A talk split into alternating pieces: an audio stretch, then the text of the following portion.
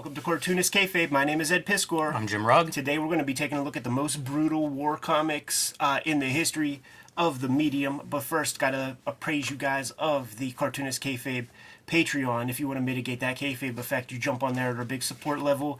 I it even gives you the opportunity to hang out with us in a chat room while we stream these videos live and uh, you get to see these videos before anybody else in that case.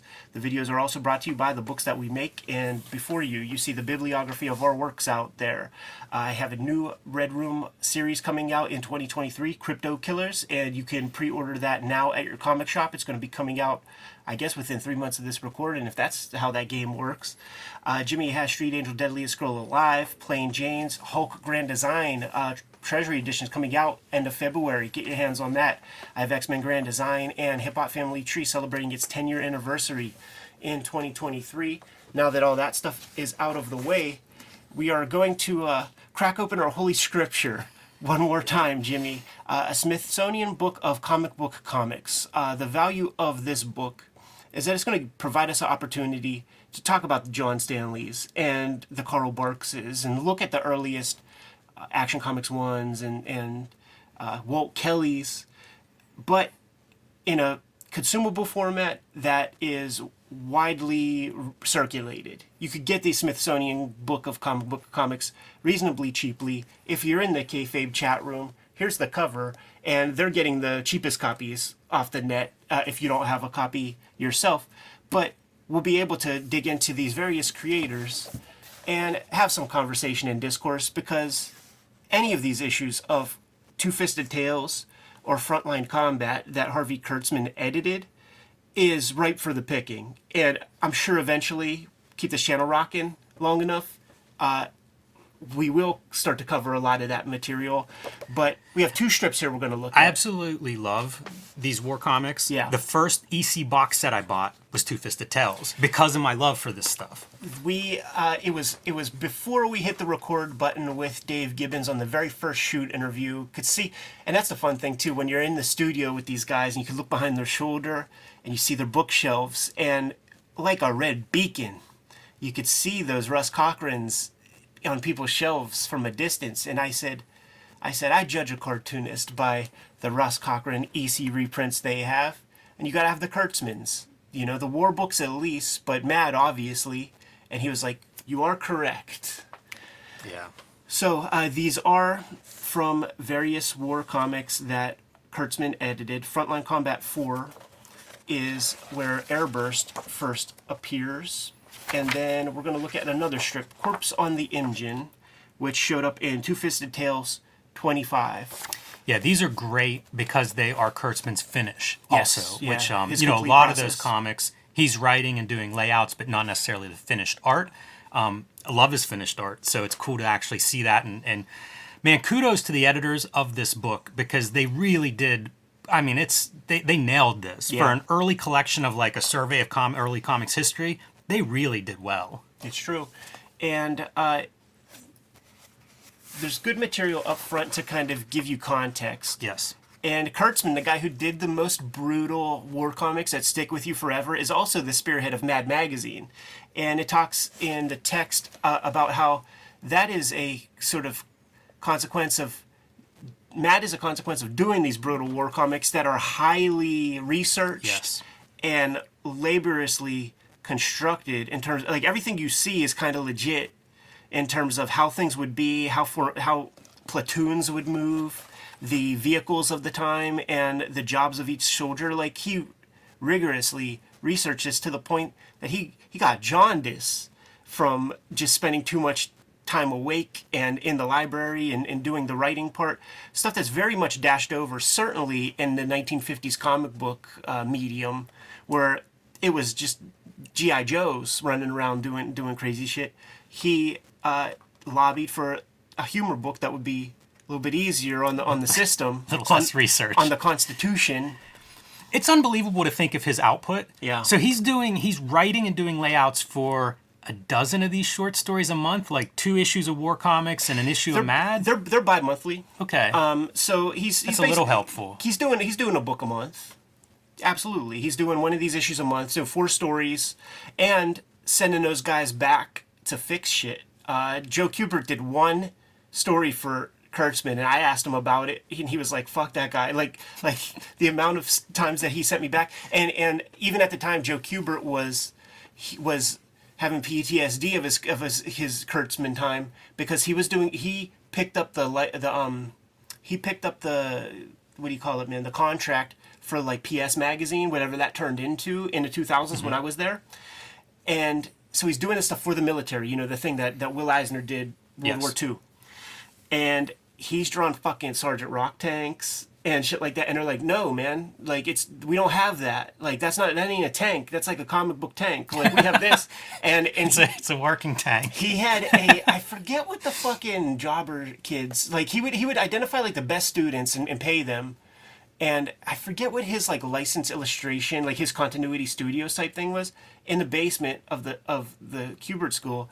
And all these guys were doing is doing the most technical drawing with compasses and, and circle templates and to, to get tank treads properly and just real boring stuff. I it's almost like super graphics. It might be like infographics is the name of that LLC or whatever that, that he had. Very, it's a secret. Like nobody knows that part of the Joe Kubert That's interesting. He should have got the uh, infographics.com on that, and he might have might have been more valuable than any of the work he did. Yeah, yeah, yeah. Uh, one one last note before we dive into the actual stories here, and I think it's in this intro. They talk a little bit about EC Comics and how some of the EC Comics, like the sci-fi stuff, for instance, weren't very successful. Yeah. But Gaines was such a believer in that stuff and liked that stuff so much. It's almost like the horror books would subsidize the less successful books. Yeah. But it was this attention to quality. Yes. It was almost a commitment to quality, which so rare in comics publishers, you know, and, and, and for reason. Like you, you have to maintain the bottom line if you're a publisher or you're not in business. Yeah, But it was a guy who cared enough that it was like, we'll uh, we'll publish some of these books that aren't as successful because I just believe that they're quality and want them to exist. Still happens. Uh, I remember the very first SPX I went to Kim Thompson, Gary Groth up there on stage, naming names of very legendary cartoonists who they published. I remember some of these and being heartbroken because Yeah. they were guys I love. But Yeah, who don't who don't sell a book, but you do it for the good of the culture. And I would say that comics is the last place where that's done. You know, if you're a musician, you better hit with your first thing, or else they're not going to fuck with you anymore. But comics, there's there's still leeway. Without further ado, let's jump into Airburst, and uh, this feels controversial off the start, where you are not following around GI Joes, man. You're following a rival army, Chinese, I believe. Yeah, communist soldiers and contemporary. This is 1952, man, and this is the Korean War that we're seeing here from the enemy's point of view. Ah, I dig, man. So, uh, they're getting fucking carpet bombed essentially. We're following this this small platoon as they are being killed one, by, one. Four dudes left. Uh, Kurtzman is always good for his infographic stuff where they're setting up traps and you're seeing it laid out really, really well. Very clear. Very clear. Uh, you got four guys. You see the carpet bombing happening. As they advance to the camera, boom, that bomb goes off right above their heads, takes two dudes down. We got one doofus left and one uh, reasonably uh, adept soldier left. Uh, they call him Big Feet, so that's a good piece of physiognomy. Like uh, you're you're you're you're a big goober. You know, it's Gomer Pyle from. and it'll come back. It all comes back. There's so much economy in the story. I love this story too because it's almost all told with dialogue as Yeah. opposed to like captions, which a lot of EC comics are very caption heavy. But here it feels very personal, and that's the. I mean, it, that's perfect for this story because Yeah. we are watching human beings suffer through a war zone. Look at this fucking 1950s camouflage, baby. These poor bastards. It's a miracle that the body counts weren't even bigger with that stuff. You see the advancing airplanes. You see the the gunfire, and our guy Bigfoot, he's uh, he's flaking out, starts to run, kills kills the the sort of more senior member of the squad. So now Bigfoot's the only dude left, but he has a little bit of compassion. He's not so chicken that he won't try to save his guy who is still alive. And it speaks to that thing you said at the beginning, Ed, of like showing this from the enemy point of view. Like It's humanity. it really is. Like this guy doing the right thing. Yeah. Very easy to uh, relate to. You know, like outside of whatever politics are involved in this war, what you're watching is just a, a young dude that's like scared for his life, watching his his his you know felt his peers being blown up and and mortally wounded. I mean, it's real easy to relate to these. Imagine the balls also where you have a Joe McCarthy like witch hunting anybody who is against the party line, and you're putting these kind of comics out, makes you wonder: is this maybe some of the stuff that was the impetus for for the the real reason behind these uh, Senate subcommittee things, man? I just saw, um, I read a summary of a book and it talks about the government influence on comics and, as propaganda Yeah. at this time period, but also the stuff that they were coming down on. You know, it was like two ver- two two sides of the government being like, okay, do more of this. We don't want this. Right. And I mean, you got to wonder where a comic like this would fall under that that sort of scrutiny. But to Kurtzman's great strength as a storyteller, like you pointed out, these airplanes, it's so clear again, far away, medium shot, closer. You could be illiterate and read this comic. Absolutely, and just playing with the dynamics of the, the the panel sizes.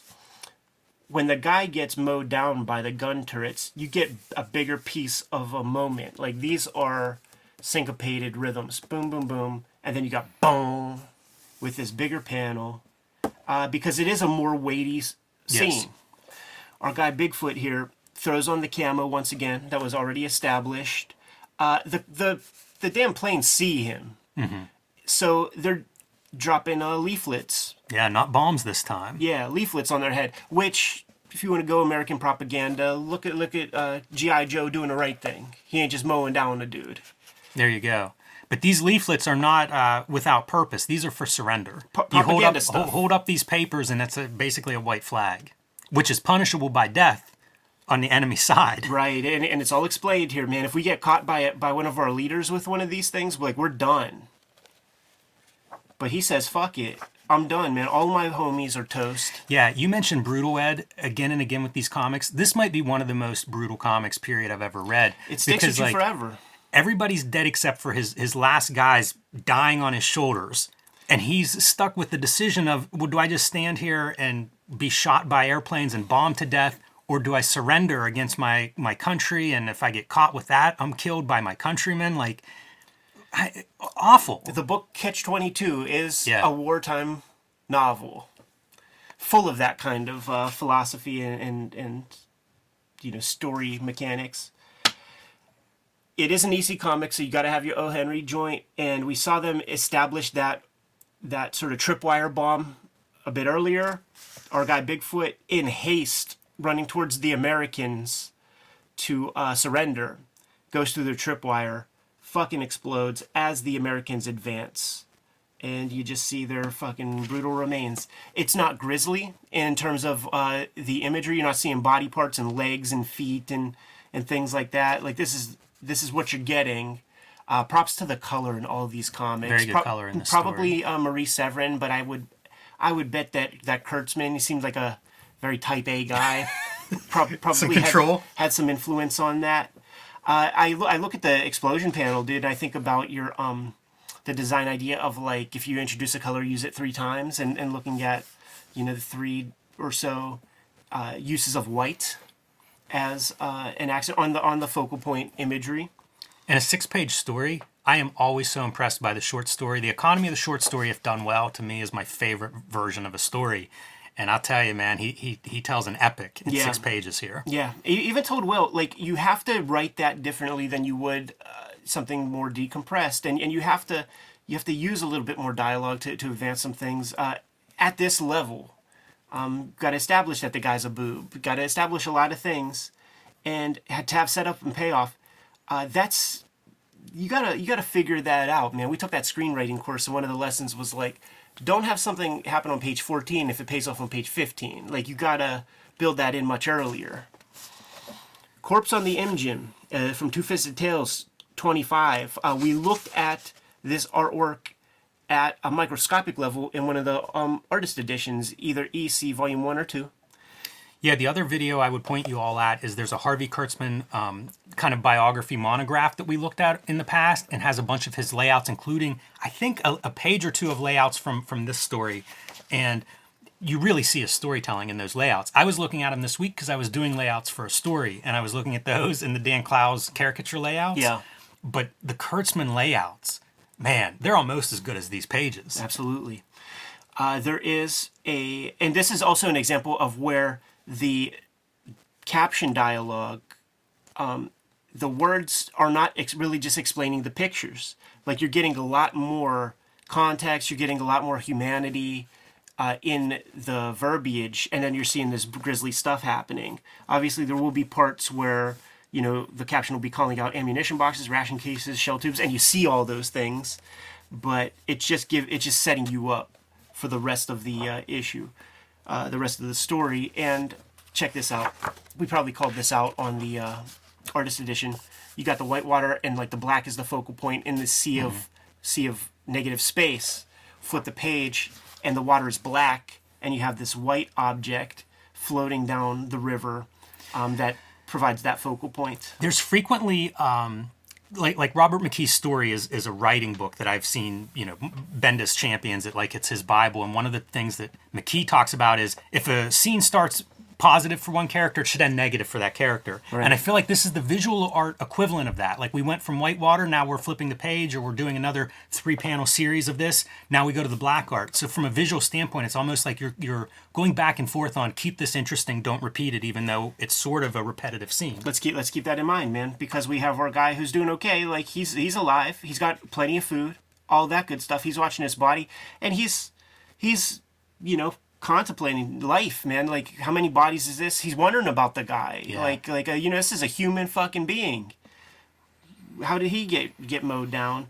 Having his rations, eating, enjoying life. You establish the bush in this panel, and then guess what? There's a there's a guy in there, so his life is about to change.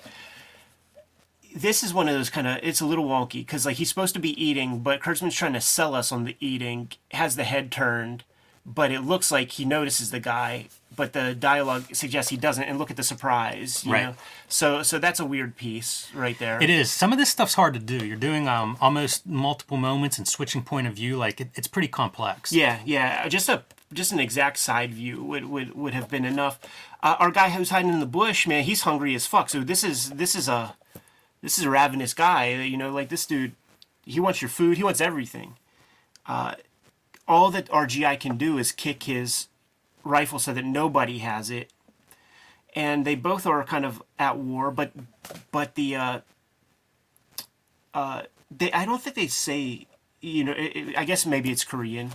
Yeah, it'd be Korean or Chinese. I believe we're both involved in that conflict. smacks smacks our GI's gun hand.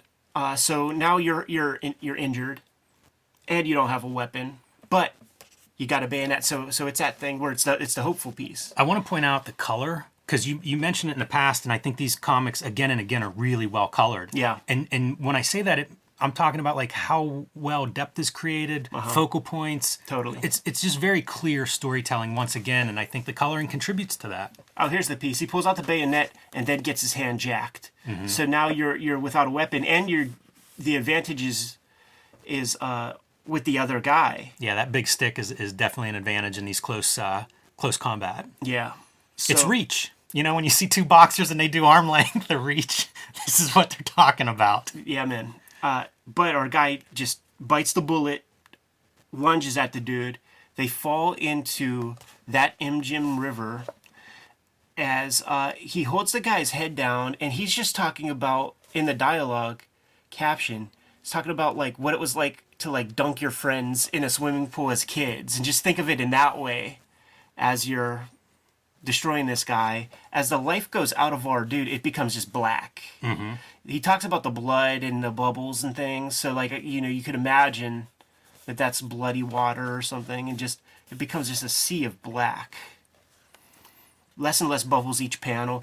Kurtzman is very well known for and very good at these panel to panel moments like this. You know, has three examples of the same kind of structure of the struggle, the submerging, second after second, and then uh, You see those bubbles just going away. just going away. I, I think he's also a great formalist, and I whenever I see stuff like this where it's all black and it's ink, it's almost like what are the elements that he has to play with? And it is literally it's ink or it's not ink is Right. what he's putting on the page, and to just basically take over those panels with black as we see this guy die, or we don't see him die. We see the black just fill the panels, and we interpret that as death. Pretty strong stuff, you know, and this is pre-comics code, Here's the, here's the other very restrained. yeah here's the other part of the story that uh, is noteworthy. As our rival soldier, the body count is added to the river. There's yet another body floating down the river. Um, in the dialogue, when he's kind of philosophizing about how one of these bodies, like how did this guy die? He's he's coming up with scenarios. Got carpet bombed, uh, got shot down, yada yada. Could it have been close quarter combat, hand to hand combat? Oh, we don't do that anymore. He used the word remote control. It's a remote control war, and like if it was remote control then, what what what is it now? And then uh, you realize, sure, these guys would think that stuff. They would probably be have been around for some of the the the, the early 20th century wars and shit. And uh, if you listen to stuff like, uh, or if you read up on like Winston Churchill, that motherfucker was like fighting wars with uh, like on horseback with like a, sa- a saber. You know what I mean? Like he was a part of those kind of wars. Uh, so certainly a different type of war here. Absolutely gorgeous marks Yeah. for like the submerged limbs. I, th- I think that's beautiful. Yeah, yeah, and it's real good. I mean, he's he's inventing this. It, it, it- this is completely abstract. It does not look like this at all in real life. You see, you have because we have the guys who do that. You know, you can look at an Otomo or something, or a F- Frazetta, and they will do a qu- interesting magnification thing or something like that. It's it's total shorthand, but it's all you need. The lifelessness of that body is it doesn't just drift, but also like turns in Yeah. the current. It's such a great. It's not stiff, but it feels totally lifeless. Yes. And I love as you get to the last panel, it's no longer identified as a body. It is literally like these marks. Yeah. You know, like it's really become this, as it's talked about in the beginning. Yeah. It's just one more. It's just it's cheap. Yes, You know. And you notice that bookend sequence uh, when you read Alan Moore interviews where he talks about the importance of Kurtzman on like Watchmen storytelling or just his storytelling in general. And then you realize that there are very many Alan Moore stories that, that are like this, that are bookended in this way. This is a little bit of the stuff that he's talking about. This is another hallmark for me of short stories because they're short. You can control every element. You know, Like Yeah. there's no extra element in, in a. I don't know. This might be an eight pager, but there's no Six. room for extra. Wow, even more impressive. you know, it feels bigger. Yeah. You know, it feels bigger. Incredible though, and again, love this Smithsonian book for like Yeah. showing off stuff. If you got hold of this as a young kid before you had any How to Draw Comics or Robert McKee's story or any of this stuff, man, you could learn a lot from this book. It's all here, man. Smithsonian Book of Comic Book Comics. Not the last time we're going to look at it. Jimmy, if you're good to go, I'm good to go. Yep. Kayfabers, like, follow, subscribe to the YouTube channel, hit the bell. We'll notify you when new vids are available. And if you are a King Kayfaber uh, on our Patreon, you are watching this stream at this very moment and you're getting these videos before anybody else. Jimmy, tell the people what you have out there. Hulk Grand Design coming to comic stores February 22nd. Pre-order it now because it is on the rise. Uh, hit number one bestseller on Amazon this past week, so those copies are going fast. Reserve yours if you haven't already. Street Angel, Deadliest Girl Live and Princess of Poverty. Pick those up now, as well as the Plain Janes, and you can join me on patreon.com slash Jim Rugg, where you can see a lot more of my comics and art, and you can see the paintings I did last week. I, I did a big post on those, so join me there. Thank you. Red Room Crypto Killers 1 is being solicited in comic shops right now. Murder on the Dark Web for Fun and Profit is the name of the game. Each issue completely self contained. There are two trade paperbacks out there in the wild as we speak Antisocial Network and Trigger Warnings. Uh, Hip Hop Family Tree is the 10th. It's a 10 year anniversary of Hip Hop Family Tree. Four volumes of that are out there. X Men Grand Design. Uh, grab all these books. You can uh, read the serialized uh, Red Room comics before they hit paper at my Patreon. All those links in my link tree in the description below this video. Jimmy, tell the people what else we have out there. Subscribe to the Cartoonist Kayfabe newsletter at the links below this video. You can also find Cartoonist Kayfabe t-shirts, merchandise, stickers, and lots more at our spread shop. That link is also below this video. Another great way to support the Cartoonist Kayfabe channel, given those marching orders will be on our way. Read more comics.